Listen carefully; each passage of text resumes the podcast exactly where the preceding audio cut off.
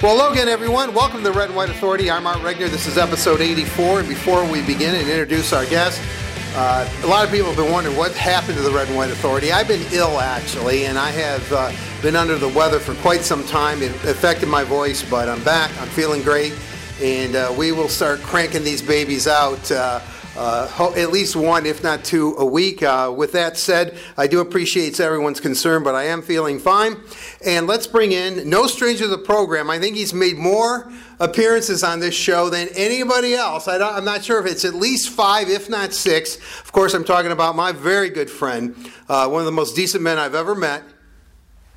Kevin Allen, Hockey Hall of Fame writer from USA Today. Kevin, thanks for doing this. Really appreciate it. Uh, uh, always a pleasure, Art. Although I think it's there's something wrong with the fact that I've made more appearances than Dylan Larkin. So, right. so. You know, he's made like three, so uh, so he, he, he's almost up there. Uh, uh, before we begin, we're going to get a little overview of the season, some of yep. your thoughts. I know it's very early on. We're we're actually recording this just before face-off between the Red Wings and Maple Leafs, but we just came from a press conference where uh, Chris Ilitch, uh, uh, the president of the Red Wings, uh, made an announcement that on February 1st against the Toronto Maple Leafs, the Red Wings are going to retire. Red Kelly's number four. I think people that are hockey historians and follow the game like you and me know that this is quite an honor. It should have maybe been done. Even Chris said this probably a little while ago, but it's never too late. No, uh, long overdue. But uh, you know, Chris Ilitch, I, I thought he put it uh, uh correctly when he said, you know, it's never too late. Uh, and I think uh, he realized this was. kind of a wrong that could easily be righted. you know, it doesn't matter when you retire a man's number, and uh, you know, Red Kelly certainly deserved it. He was a premium defenseman for the Red Wings for years, always a uh, an All-Star first or second team, Norris Trophy winner, uh, Stanley Cup champion, and you know, really respected around the league. Like I've done a lot of interviews with a lot of older players, and and Red Kelly was one of those guys that was always brought up. Very gentlemanly player. Like he he had sort of that Jean Beliveau aura to him in terms of being able to play highly competitive hockey, but just to be a polite man off the ice. And, you know, went on to become a minister of parliament in Canada.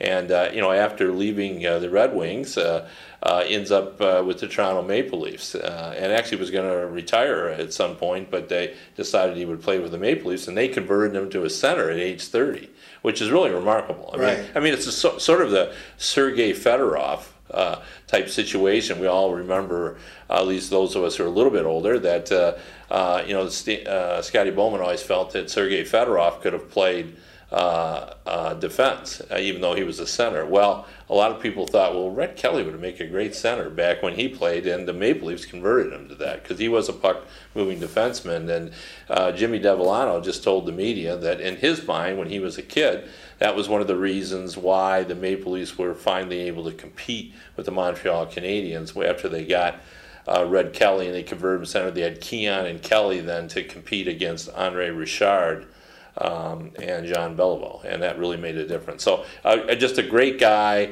uh, long overdue. It'd be nice to see that number four hanging up there from the rafters, and uh, I, I, look forward to it. I, I am uh, a big fan of Kelly's. I'll make sure I'm here for that game. Well, certainly I am too. I, you know, I've been saying it, and Kevin, you know this. I mean, since I've been on Detroit radio, which is well over 20 years ago when I first started one of the first things I always said is that I know the Red Wings have a criteria, a gold standard of numbers.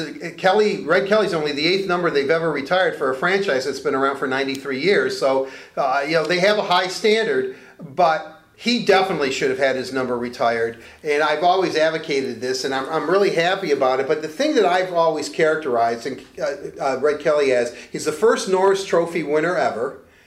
I always have said he was kind of Bobby Orr before Bobby Orr as far as because the game wasn't a lot of puck moving defensemen back then, but he kind of made his mark that way, which is I think why Toronto saw or people saw he has great forward potential as well.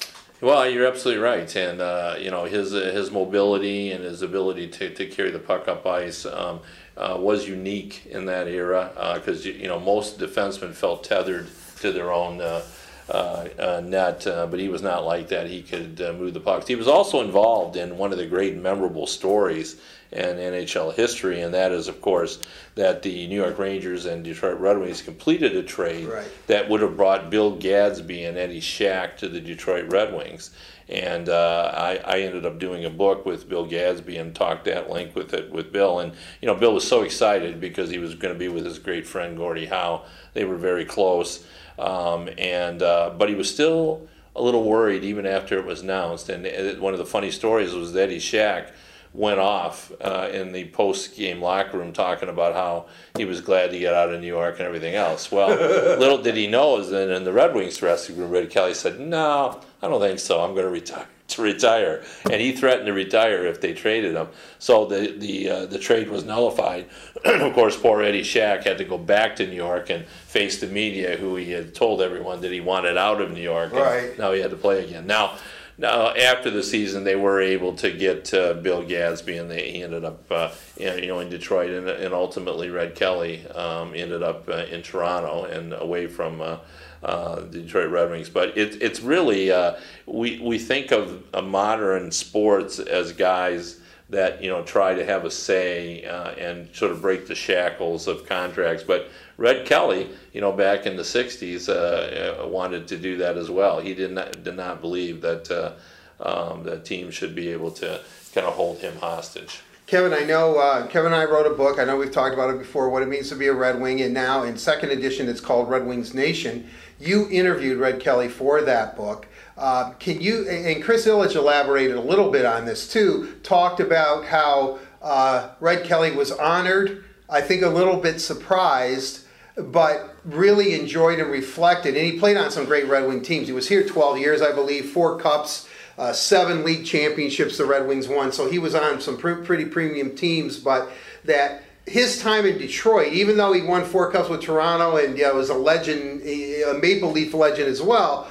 But it really seems that Detroit was is still kind of special in his heart. I don't think there's any question about it. I mean, he lives in Toronto, and certainly he is so revered in that town that I don't know that he would ever say um, that he considers himself more a Red Wing. But when he talks, he sounds like a guy. Um, he talks at length about um, you know living in a boarding house and Ted Lindsay being there. And one of my favorite stories with him is he's talking in great detail about the team, and in the middle of the conversation, Red says, "You know, Ted Lindsay couldn't dance, not a lick." Oh, no. So, so Hey, he sorry, Ted. Yeah, sorry, sorry, Ted.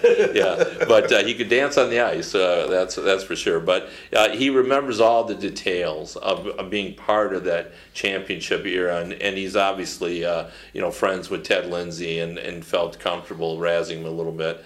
Uh, about that, but you know he talks about the bowling league that the uh, Red Wings had when they, you know on an off night they'd all go bowling and all that. He he he's, he speaks with great reverence about that era in hockey when he was in Detroit. Now I know that you've written books about with with Gordie and Colleen Howe, and uh, over the years, didn't Gordie meet Colleen at a bowling alley? Wasn't it? Yeah, yeah, Lucky Strike Bowling Alley for sure. Yeah, yeah, that's right. And they were very good friends with uh, with Red Kelly. Um, you know, they uh, you know they they were buddies and. Um, you know they had a, a, an affinity as well. So I, I I just think this is a really fun thing, and I know younger fans are not going to know who Red Kelly is, but I think we've sort of summed up, and I think uh, it's not hard to envision a dominant uh, defenseman. Uh, you know, we have several in the league, and you know, he wasn't like Drew Doughty or Erik Karlsson or anyone like that, but he was dominant in his era. Right, certainly, and. Uh, uh, I, I, don't want to get off on topic because we'll get into the Red Wings in the league right now and get Kevin's early thoughts about how he thinks it's going to shake out this year. Uh, but Jack Adams seems to be a guy, and if I know if you talk to Ted, and I don't know where Red would stand on this, Red Kelly, but several of the players from back then feel that he just, for whatever reasons, just tore up a dynasty that could have won more Stanley Cups. You know, I mean, Ted Lindsay believes they could have won at least four more, and uh, you know, been second in second place. Toronto, I think, has won 15 cups or something like that. Red Wings 11. Montreal's at 24, but he thinks it would have been Montreal at about 20 or 19, Detroit about 15 or 16. It was a different era back then, and I don't know, and I've never you this question before.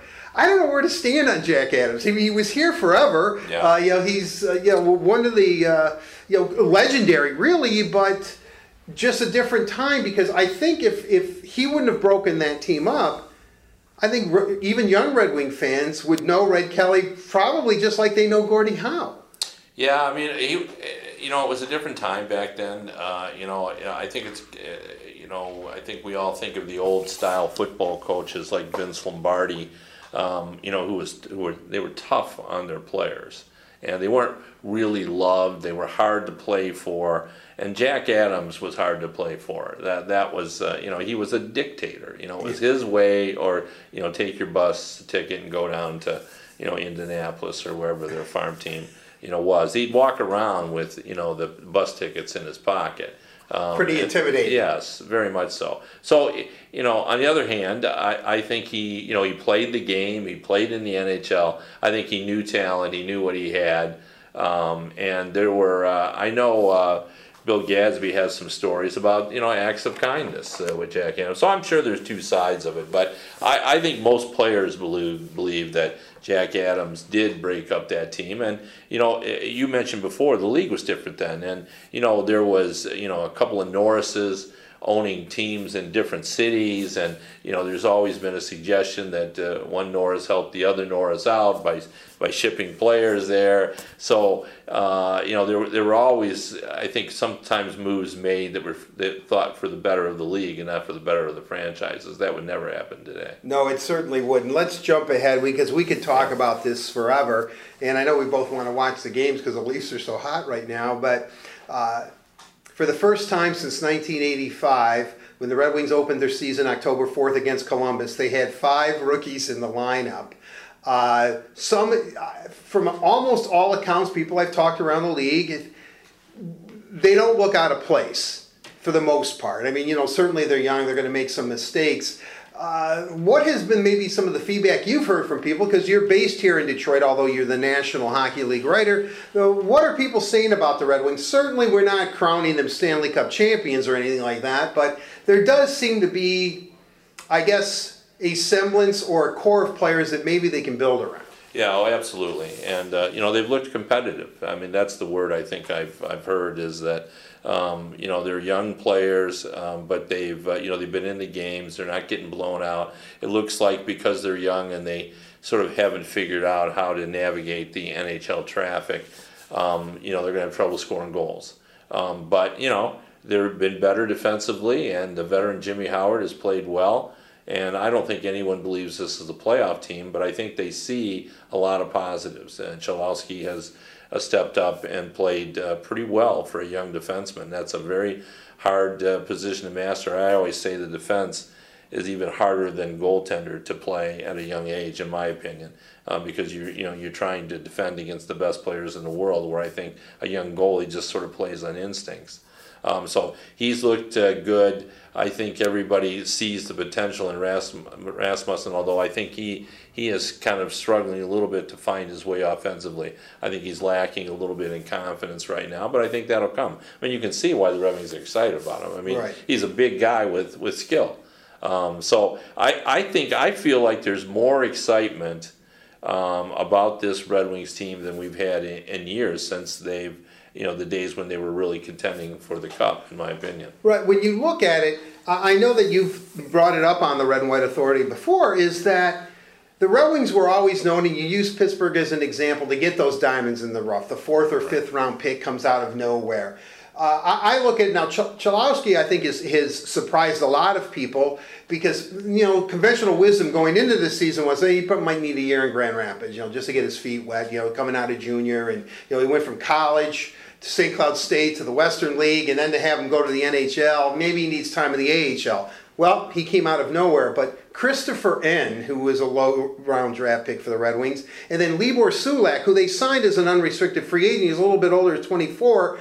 I would imagine those are the type of players that you are talking about that Yep. the Red Wings really have to find. They really do, uh, and that's the key. I mean, you not only have to draft well, but you've got to sign, uh, you know, uh, uh, you know, free agents as well. I mean, that's how uh, the the Pittsburgh Penguins found guys like uh, you know Connor Sheary and uh, players of that ilk. They always seem to find a guy or two that can help them. So, um, you know, they need to do that. They need to find these guys who can step in. They, you know, like you said, in their heyday, they were known for, you know, late round picks and, you know, finding guys that were better than a lot of scouts thought they were going to be. And, um, but, I, you know, I, I think the one good thing that they have going here in Detroit, and this has really been a change around the National Hockey League, is fan bases now will embrace a rebuild uh, as long as you're fully committed. And the fan base in Detroit here was engaged and was committed before I think management here was. Like I, I think the fan base was ready maybe uh, you know two years ago to rebuild, and, and I don't think uh, uh, Kenny is uh, you know too competitive, Kenny and Colin, and I don't think he was quite ready. But I think now they've moved past it. They thought there was still one, maybe one more year that they had on that, but now everybody sort of understands. Look, you know we're going to play Cholowski and Rasmussen and Hronek and. Um, you know all these younger players, and eventually Zadina will be up here as well. And uh, Dylan Larkin's going to lead this team, uh, even if he's not wearing a C. Uh, we're going to still see it as his his group, and uh, uh, this is the way it's going to be. We're going to build around this uh, this group, and it's no different than you know the uh, you know the young group that the Red Wings had before they had the uh, the championship era. You know, I wrote today about Dylan Larkin for DetroitRedWings.com in our notes column previewing the game, and he has been adamant. And he said this for over a year and a half. It doesn't matter if I wear a letter or not. I just want to be a leader. Spoken like a captain in waiting, really. You know, it kind of cracks me up. And he kept referring to the young guys, and he said, you know. I keep calling them young guys because he's only 22. He says, but they're younger than me. I guess I can call call them young guys he I wonder at times he wants to be the very best player he can be. I know that we both know him, but maybe what makes a good, great leader, and we've covered some great leaders over our careers here, is that they just don't know how effective a leader they are because every time he opens up his mouth, he says something that is captain worthy, I guess, is what I'm trying to say. I'm not trying to, you know, be so effusive about him, but here's a guy that be, I'm from here. Yeah, it'd be nice to be Red Wing captain. I don't need to be Red Wing captain. I just want to make sure that I'm there for my teammates. I mean, isn't that what a leader's all about? No, for sure. I mean, the best captains are those who um, just everybody knows they're captains uh, because you know they. Except you know, they, he doesn't. They, they, well, he just sort of carries himself. But right. you know, I asked him in the NHL media tour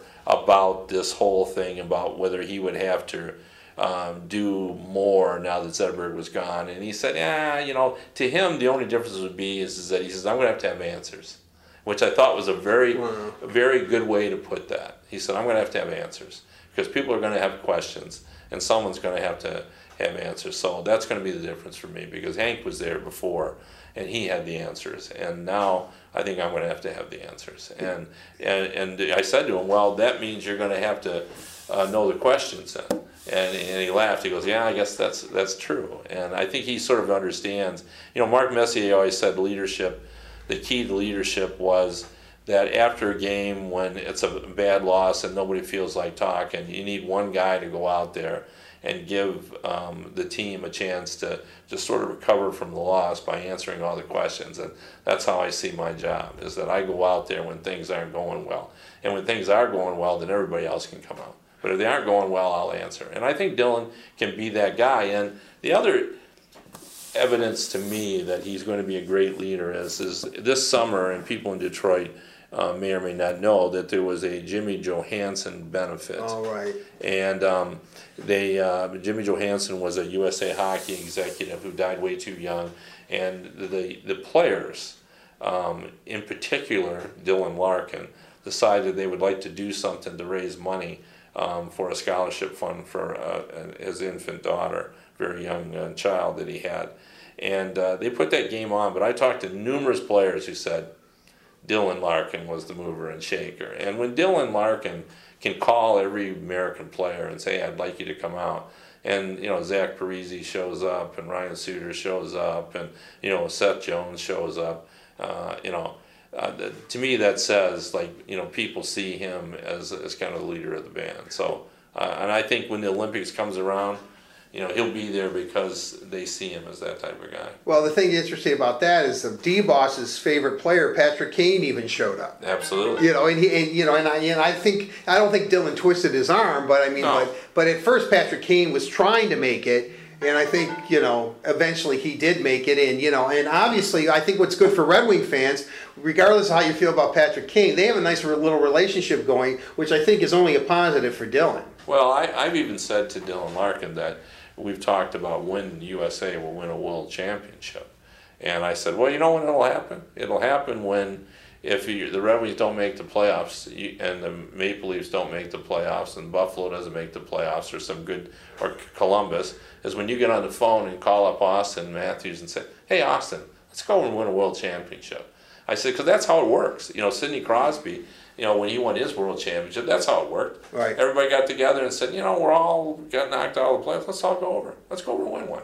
You know, and he's the type of guy that can do that. I I talked to Eichel and Austin Matthews about Dylan Larkin during the media tour. I did a piece where I basically said, I believe that Larkin is as important to the Red Wings as Matthews is to the Maple Leafs and Eichel is to Buffalo. Now I know that's kind of a bold statement because those are number one and number two draft picks who are you know franchise type player. I don't know that Dylan is quite as offensive as both of them. I think he's a great hockey player, but you know whether or not he can contend for a scoring championship, I, I don't have an answer for that. I know Austin Matthews and Jack Eichel can, but but saying all that, I think he's he's just as important to this franchise because of all that he can do. Um, I you know I think he is uh, a a leader. I think he is passionate out there. I think people feed off his speed and his energy. And both Eichel and Matthews said, don't underestimate his offensive ability. That you know, when he gets a little confidence and he's going to, you know, figure out how to utilize his speed. Um, that uh, he goes, you know, Austin said, look, everybody in the league knows how fast Dylan Larkin is, but he still catches you by surprise. You know, he's because he's a Sonya so quick.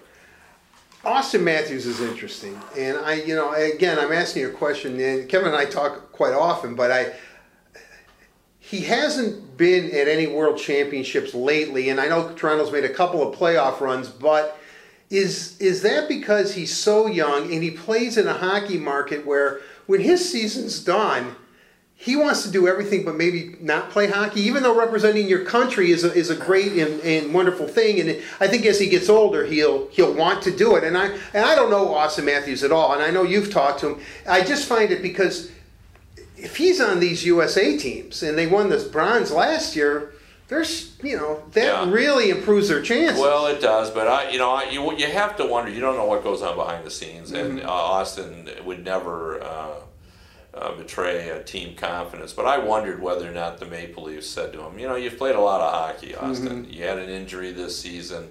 Um, maybe you should set this one out um, because you know, look, he's valuable property for the Toronto Maple Leafs. I, you know, like I get it. They got a lot of great players on that team. I love that Maple Leafs team. They're exciting and fun to watch.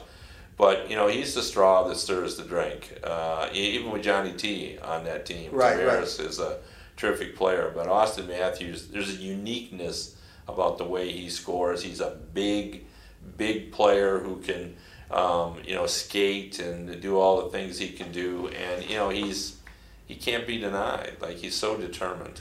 Right, he's he's a thick player. He is just Yes. he has a big upper body. He's just a big man. Let's put it that way. And you know, and he's very he's still you know very uh, relatively young. Let's jump into the rest of the league. I know we've talked a little bit about the Red Wings, and you know we both want to watch the game that's going to start here in a matter of minutes. Um, early impressions so far. Uh, Has anything surprised you? Uh, uh, Toronto, they're okay five on five.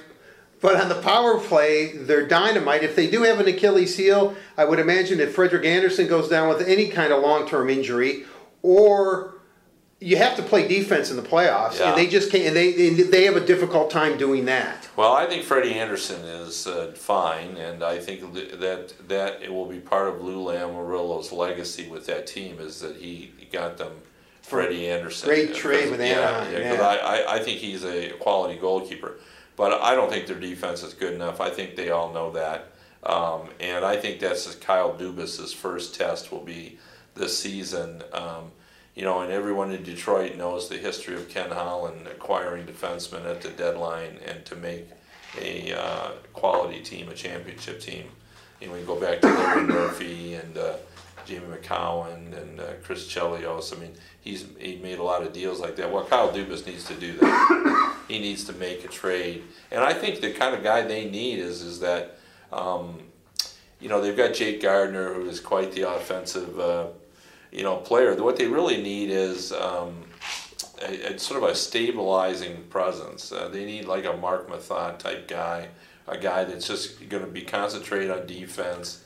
Um, he thinks defense first, and I think there are guys out there like that. And if you can find a guy who can play 20 minutes, like I think that makes that team just super strong.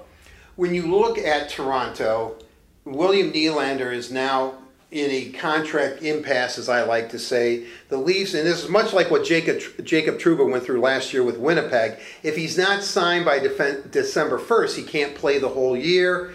If this goes on, and you know the reports are circulating, he wants eight million a year. I know his dad had a kind of a tiff, yeah. tiff when he was a player. So, and, and the Leafs want to sign him also to a long-term deal. And there's a couple of things going on here. He wants the, but the Leafs want to sign for like six million, but they know that Mitch Marner and Austin Matthews are about to sign, and he's kind of. I don't want, you know, I want to get their money if I can. You know, I don't want to be so far behind because I, you know, he considers himself, and rightly so, at least if not in their class, right close to being their class. But if it goes down to December first, do you think they move him for a defenseman? Yeah, I mean, I think it's uh, you know it, it's possible. I mean, I think their uh, objective is to get him signed, and uh, uh, you know, Brendan Shanahan talked about what happened in Detroit and made it seem like everybody took less, but I remember everybody got paid really well. I, I don't know how that. right. they, their money was deferred, but they were, they, yeah. but they weren't missing yeah. any meals. I, I really thought I, I, when I see you, Brendan, I'm going to say, you know, that might have been revisionist history because uh, maybe you guys. Uh, uh, thought you were taking less, but uh, you know I know Doug MacLean when that quote came out talked about coming in here with the Columbus Blue Jackets with an $18 million payroll, and the Red Wings were at $66 million. this was, you know, pre-salary cap. So I'm not sure that analogy worked. But what Brendan could have said, um, we, we, see it all the time in the NBA. Guys, in in the name of trying to win, take a little less. Now they're making great money, but so is everyone in the NHL. You know, six million or eight million is still good money. Now it's less. Certainly, uh, six is less than eight, but but you know, he could have said, "Look, in the NBA, we do that. Everybody takes a little less." So you know, if you take a little less, we can sign Austin Matthews and we can sign Mitch Marner and um, we can find a defenseman. Um, so I mean, I get the concept. It's just how um, Nylander feels about it, and I, I think he's a very talented player, and uh, you know, I'm sure it's interesting for him to watch Cap Kapanen playing really well on Austin Matthews' line. Um, you know, so uh, it'll be interesting to see what happened. But in most cases, you'd say, ah, they'll get it worked out. But you know, I covered his dad. I, you know, I'm not sure. We'll have to see if it's going to get worked out. yeah, it is. It is really interesting considering that Toronto seems to have a lot of things going for them, but you know, every team has issues, and you know, and yeah. certainly, you know, defense for the Leafs, and also this Nylander thing, depending on how long it hangs over their heads. Uh, let's look at anything else. Uh, uh you know, I, I guess a lot of people, for whatever reason there seems to be a lot of anti-Vegas Golden Knights sentiment lately, and that they're finally coming back down to earth. You know, I don't think anybody expected them to duplicate what they did last season, but uh, when you look at this league, what are some of the early surprises or maybe trends that you see? Well, one thing is the goal scoring. Um, you know, we've seen a lot of goals scored, and uh, uh, I, I think it might be simply because of the crackdown on um, you know, they don't allow you to, to snap down on the sticks now. You know, if you get close to the hands, you get called. So guys can make uh, plays a little bit. I mean, last year we had the the, the best uh, offensive season we've seen in a decade, and it looks like we'll be up even more this year, just based on you know the way. Uh, Washington scoring and Carolina, for gosh sakes. Uh, you know, I, I thought Carolina might have trouble scoring goals. They got a bunch of young players, but boy, they've sure filled it up. So I think that's been uh, one of the stories. I, I, would say the Vegas Golden Knights.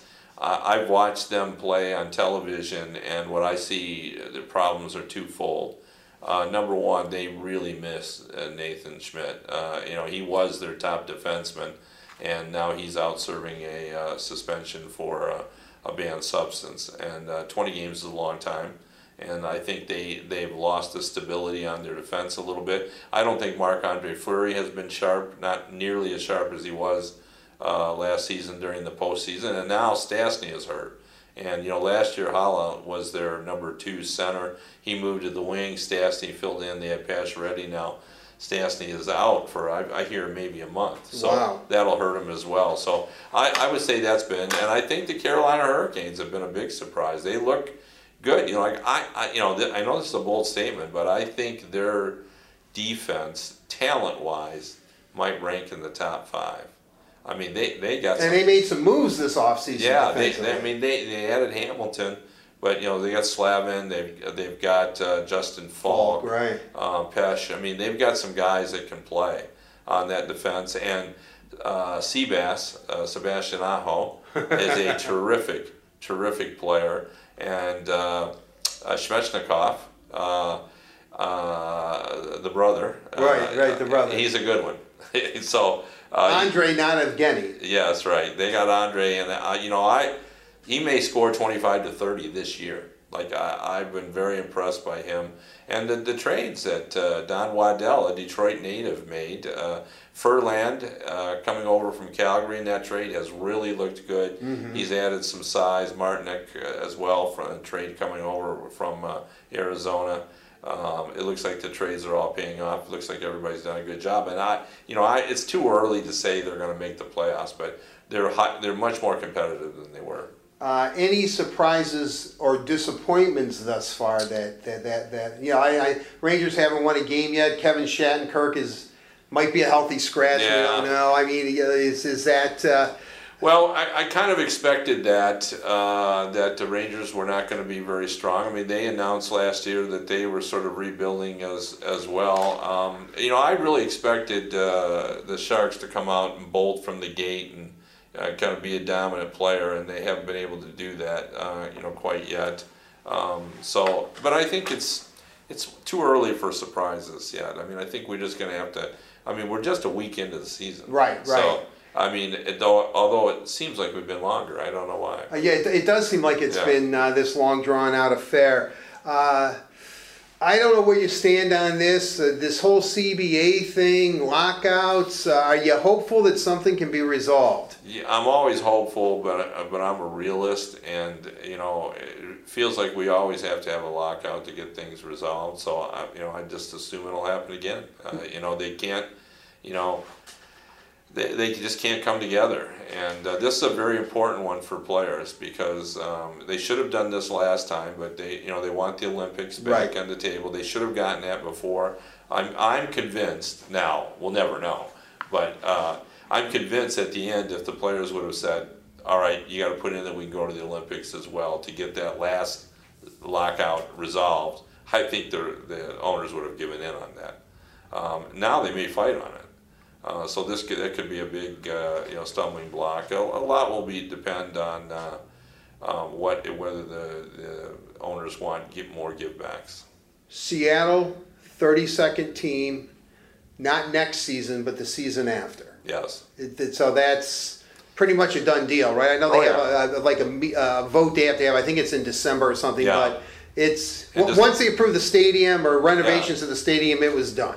Yeah, and, and they- really wanted Seattle. They think that sort of completes the Western Conference for them, and uh, you know it's a nice fit for Vancouver. You're going just over the border, and they got another team on the West Coast, and um, they they really like uh, the, the fit for Seattle, uh, and uh, they're kind of excited by it, and they really were um, actually uh, amazed at the Seattle response, where you know it was even faster. Like it took a while for Vegas to sell their season Right. tickets, and you know Seattle did it in minutes. Uh, so you know they're they're very excited about that, and uh, and people are saying that they're you know that the it may be tied their start may be tied to a potential lockout. I'm told no that they're they're going to proceed as if everything uh, they being the league is going to proceed as if uh, you know they're going to be playing hockey in 2021. Now let's now if there is a potential lockout, we're not looking at next season. It's the season after. So we're talking two seasons out. Right. But it's never too early to talk about it because maybe they'll get their collective acts together and it won't happen. Yeah. I well, like I said, I'm, right, I'm know, always I know you're not optimistic. but I'm always, but, but, but I always think it's going to be a lockout. Uh, now another scuttlebutt I've heard is that after Seattle, the NHL is going to go to 34 teams eventually. I don't know how long it's going to take, but within the next three or four years. Uh, and that it's Houston and finally Quebec City, who has had an empty arena now for I think a couple of decades. Yeah, but yeah. but uh, have you heard that too? Do you see this league expanding? I, I, I see, you know, I think it works better. I, uh, first of all, the lure of the dollars uh, is, is too great not to consider it. And I do think the NHL, uh, you know, it makes more sense for them to have um, a larger league than I think the NFL, um, just because, you know, they're still gate revenue driven. Um, you know, they still don't have the big. I mean, they have some uh, revenue streams that are, are are decent size, but it's not like the NFL or the NBA where their television money is just overwhelming. So it makes sense for them to add and go to 34, and I could see that happening. Um, it seems you think like, it is Houston and Quebec? or- well, I, I, I think they view Quebec as low hanging fruit. Like they can always go to Quebec because you know it always works in, in, in hockey works in Canada. And now that they have a salary cap, you can uh, assure that teams can be competitive. Um, and I think they're they're uh, for the same reason they like Seattle. They like Houston, a nice fit with Dallas Right. down there. And uh, you know they have a hockey tradition. There, Gordie Howe played there for gosh sakes Right. and uh, all that. So I think there is some um, lure there. And I've heard that the arena is really not a good uh, hockey arena. And I know if it would be, uh, um, you know, they're not going to want another Barclays Center. So I know they'll look at that really closely before they make any decisions. uh, when we, we look at uh, everything that is that that has transpired, and I know it's early, and so we're not going to really look at the whole league, but uh, I know you've made some predictions and points and all that. Uh, ultimately, when it comes down to it, and we're looking at you know late May, early June, who what are the two teams that are playing for the Stanley Cup? Well, uh, you know, I was really put on the spot early, and uh, so I went with uh, Tampa Bay and San Jose, and uh, so I'm going to stick with them because uh, you know I'm not going to be one of those people that pick three different teams to do that. Um, Kind of like a horoscope. Something's yeah, right. Something's right. Yeah. So, uh, so you know, and I do, I do like uh, Tampa Bay a lot, and uh, uh, of course, I made that pick prior to uh, Stevie Y, you know, leaving as the uh, the mover and shaker. But uh, Brisebois, I do have some faith in him as well. I really do like that Sharks team, though. But Thornton's injury now, I think, is worrisome. Uh, just because you know, I, I know he's hundred years old, but he's a very skilled player, and I think they lean on him. He's such a still a very gifted playmaker. So I like that. I, but the team that I really like, and I would love to see him get in the finals of Winnipeg Jets. I think they're Oh, yes. so exciting, and I if, if they don't get there this year, they'll get there next year because you know they can just score a ton of goals, and they are so fast. Uh, and uh, Hellebuyck is a hell of a goalie. So um, you They have a nice Michigan, state of Michigan flavor to that. they, team. they sure do. Yeah, Jacob Trouba, and you know, there's a lot of guys. Kyle that- Connor and Yeah, Kyle Connor is a stud. Uh, Really, he is. Yeah, you know, I mean, Not the biggest guy, but he's good. no, yeah, I mean, he's just a premium scorer. Like uh, he's on their top line. Like he, you know, he comes into the league, he plays a little while in the AHL, and then he goes right to the top line. You know, did not pass go, did not collect two hundred dollars, just went right to the top line. Couple of more questions, and we'll let you go because the game I think has already started. Um, Erik Karlsson traded the Sharks. From what I've read, he really has no interest in ex, you know extending anything at this point. I don't know if it's going to go to free agency. I know the Red Wings, you know, might like to see that. You know, they covet him. However, how will that play out? Does he end up being a Shark, or do you think he does go to free agency? Well, I mean, I think that uh, once you come this far, it's hard not to go to free agency. Saying that, um, you know, Evander Kane uh, told me that he was absolutely 100% convinced he would go to free agency, but when he played, you know, two months in San Jose, he didn't want to go anywhere else. He liked San Jose, and he said it's a good locker room, it's a good area, and all that. So I'm sure that's what the Sharks are counting on. And I, Doug Wilson's a good recruiter. Like he would make a great college football coach because, you know, he can sell you on his uh, organization as well. So you know, we'll see. I I think he'll go to free agency because I think he's sort of been looking forward to kind of having the, I don't know, I wouldn't uh, phrase it as a dog and pony show, but he's, you know, he wants to have one of those things where everybody comes in and, and explains how he would fit on their team and how many millions of dollars that they'll, they'll give him. One final question, because I want to leave Red Wing fans uh, and the rest of the fans of the Red White Authority hanging a little bit here.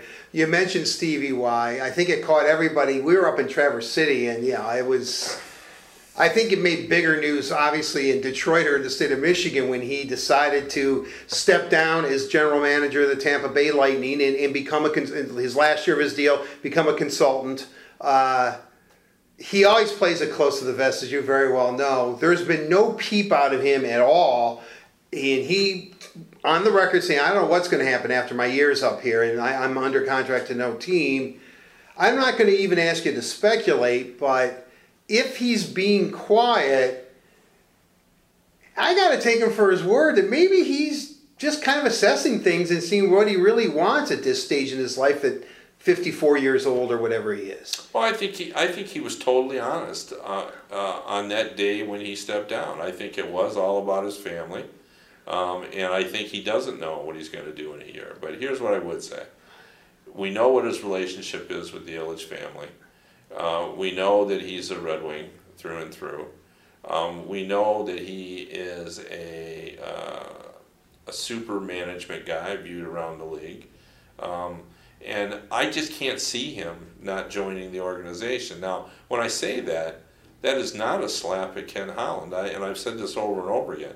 You know what fans don't seem to realize that Ken Holland, if you start ranking uh, the most respected general managers among their peers by the guys that they you know compete against, like Holland's at the top. When he when he talks at a GM meeting, everybody listens, and you know he's revered by people around the league.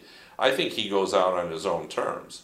But that doesn't mean we can't bring Yzerman in to be part of a team and him wait his time. He's a he's a decade younger, or close to a decade younger than Ken Holland. Yeah, they're about they're about a ten year difference. Yeah. yeah. So it, it, is Kenny going to want to uh, do this uh, until he's seventy years old? Maybe not. So he, he just waits his time.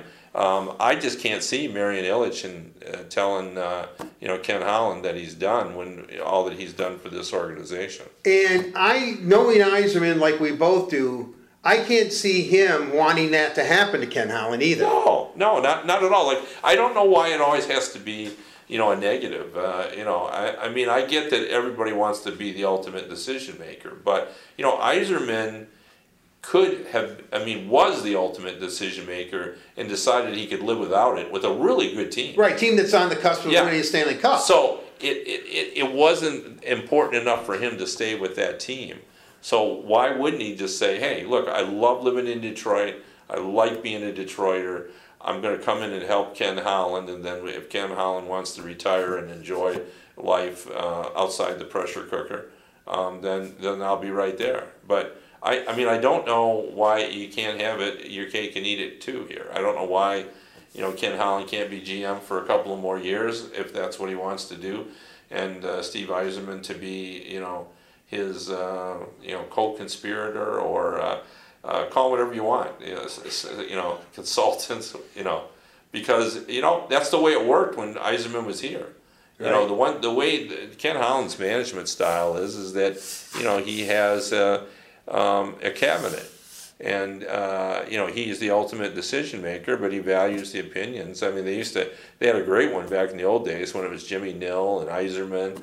Um, you know, they'd sit around and when they'd talk about what they were going to do, and he'd listen to everybody talk. And um, and Holland really respects Yzerman, so I, I think it could work. I think if Yzerman just wanted to come back and be a consultant for a while, um, and I can't see him staying away from hockey so he's going to want to do it. And, and and if he goes anywhere else, he's in the same problem he had before. You know, it's it, just to wrap it up, as Steve Yzerman has told me many times, I was a hockey player at 4, 14, 24, 44. If I live to be 104, I'm always going to be a hockey player. Right. And so that goes to show you his mindset and where, where he's really coming from. Right, right. So, but I, I this I would this is what I would say though. Knowing um, Marian Ilitch and in her relationship and her respect for Ken Holland, I think Ken Holland's here as long as he wants to be. Here. I, I, I, completely agree with that. And again, I know I just said it and I'll reiterate it. I think that's the way Steve Yzerman. I don't think Steve Yzerman would want to come into Detroit pushing Ken Holland out the door. I just don't see that happening. Well, and he and Ken Holland deserves to be. Right, exactly. You know, you know he, there was a long, long run here. It's not like uh, Ken Holland forgot how to build a hockey team. I think we're seeing it right now. Yeah, I mean, sure. with where the Red Wings are, they've got 11 picks this upcoming draft in uh, in June in Vancouver. Yeah. So uh, you know he has a plan. He just hasn't had to be in this mode very often as Red Wing general Well, manager. Yeah, he didn't have the uh, options Right. that he had now because he wasn't picking high enough. And you know, it's like the commercial that they showed about the guy that ran the uh, the company, and apparently things weren't going so well. So he gets everyone, and they're going to visit all their customers, and um, you know, and he goes out himself. Even well, that's Holland. Like Right. Holland, Holland was so invested in the last draft. Uh, and before he didn't have to do that. He had Jim Nill and he had people, and you know what? The team was good, and he just counted on delegating the responsibility. Well, now I think he has embraced the challenge of building his team, and he's Ken Holland vintage 25 years ago when you know he started out as a scout, and I, he's out there like you know when you talk about the like he knows everything about all of his prospects now. Where in the past, I think he was just uh, concentrating on maintaining the level they were at, which took all of his time. I mean, that's the way it works. But now he's got a new mandate. Yeah, I, I know I want to let you go, but I, you, I, I, I'd be remiss not to ask you because the Red Wings do have a lot of young prospects. I think a lot of fans were disappointed that Filip Zadina did not make the Red Wings out of training camp, and it's now in Grand Rapids. Have you heard any kind of scuttlebutt or anything about Zadina at all as a player? Or I have not. Um, you know, I know everyone around the league thought that that was a great pick. Um, that they couldn't believe that it fell, that he fell to him, and you know, he was the you know the scorer, the the guy that could do it in traffic, and uh, you know, he had some magic to his game. So. Um, I, I, I think everyone's still excited about it. I was disappointed too that he went down. I, I think when you get in this position, you got to sell hope a little little bit. Yeah, Right. sell some hope. Put the guy out there. Let everybody see because you know fan bases are more sophisticated now than they used to be. Right. They can see it. They can look at the acorn and envision the tree. They're, they're capable of that. Where I, I'm not so sure they were 20 or 25 years ago. But everybody's on the web now. They, they see these these guys' videos. They they know about prospects before they even show up. Well, on that note, we're going to have to end this, Kevin. I think we're a little bit longer than I promised you. I, you know, I truly appreciate it. We've been friends a long time. I always enjoy talking to you. Thank you for appearance five, six, seven. I'm not even sure what it is now. On you, you know what, what? Actually, it's well over 30 because the first 25 episodes you and I hosted this show before it became the Red Wing podcast. But uh, anyway, thank you, Kevin. It's always great seeing you. I really appreciate your time. Always a pleasure.